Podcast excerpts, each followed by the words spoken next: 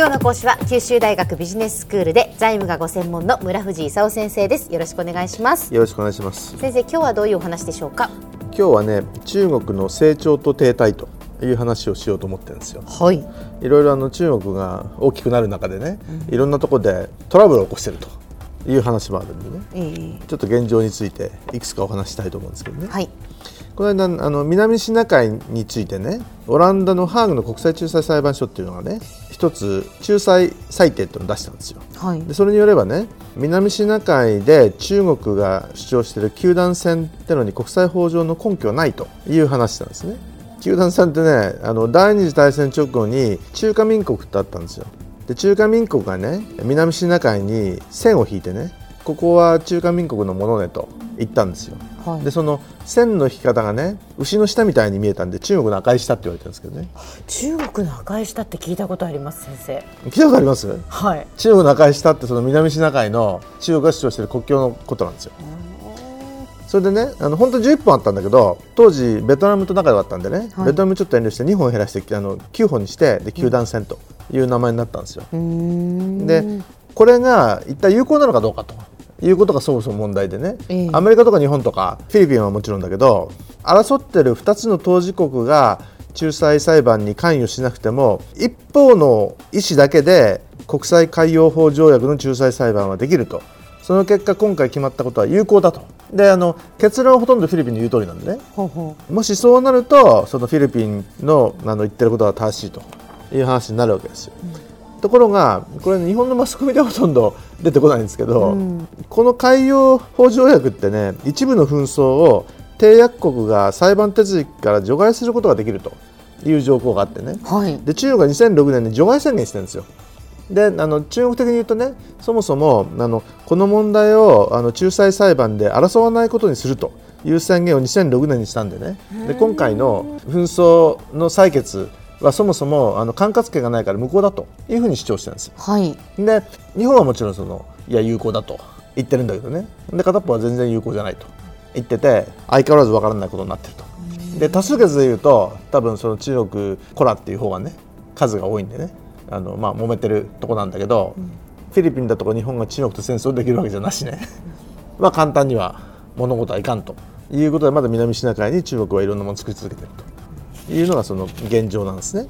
で中国国内どうかとええ。いうことなんですけど中国にはね7人偉い人がいるんですよ、うん。政治局の常務委員って言ってね。でその7人のうち5人が来年の秋に行われる党大会で定年で交代する予定なんですよそれでその習近平さんがトップの習近平さんが何してるかっていうとねいろいろ政治局員の汚職的キャスとかやってね自分の任命した人をその政治局の常務委員に任命しようと言ってると。でナンバー2が李克強さんのはずなんだけど、ええ。最近なんか無視してるんじゃないかと。いうことでね。なんかその、えーいろいろお話しするときにあの李克強の額に汗が流れてるとかね。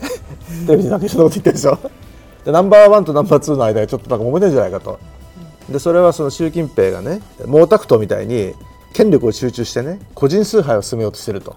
いう、まあ噂があるわけです。よであのとりあえず来年その7人の5人が交代するんだけど5人どうなんのかなということになってますと。はい。それで経済はね、ええ。まあ、皆さんご存知のように中国のあの実質 GDP 成長が少し減速してきたと、うん。で去年6.9%成長でねで今年は目標が6.5%なんですよ。はい。で第一四半期と第二四半期は6.7%成長しましたと、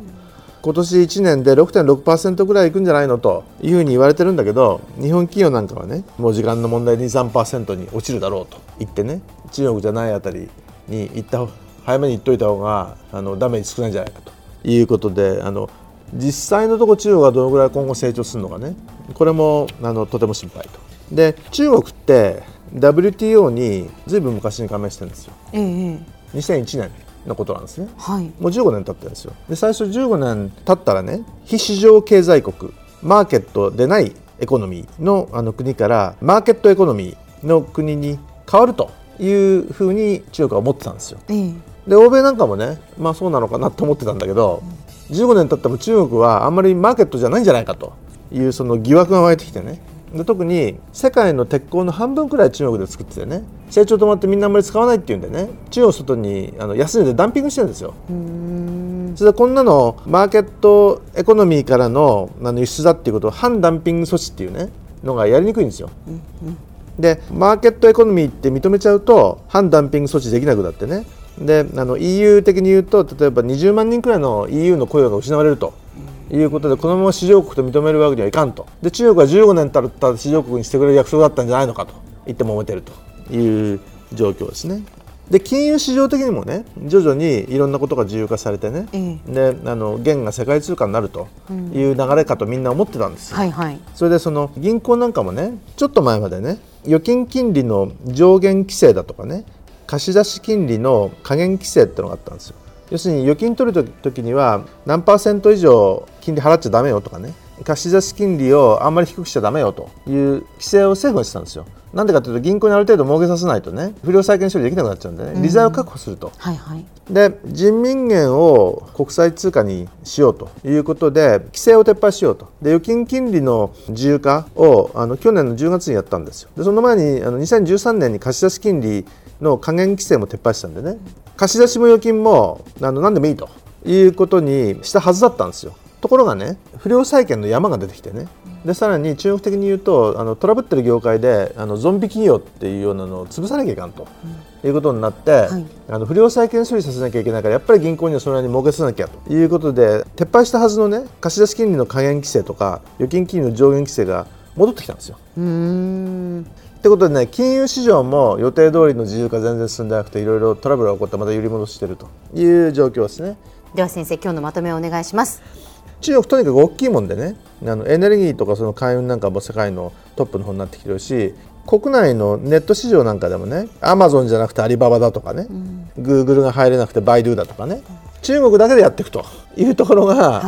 強くなってると。はいそれで徐々に大きくなったらその世界のルールにのっとって自由市場マーケットメカニズムになるのかと思ったら WTO もう15年前に加盟したにもかかわらず EU がやっぱり市場国とは認定しないということになってきたりねまああんまり今までの枠組みに入る形で大きくなったっていう状況じゃないと。いうことでまあも揉め続けているという現状ですね。今日の講師は九州大学ビジネススクールで財務がご専門の村藤勲先生でした。どうもありがとうございました。ありがとうございました。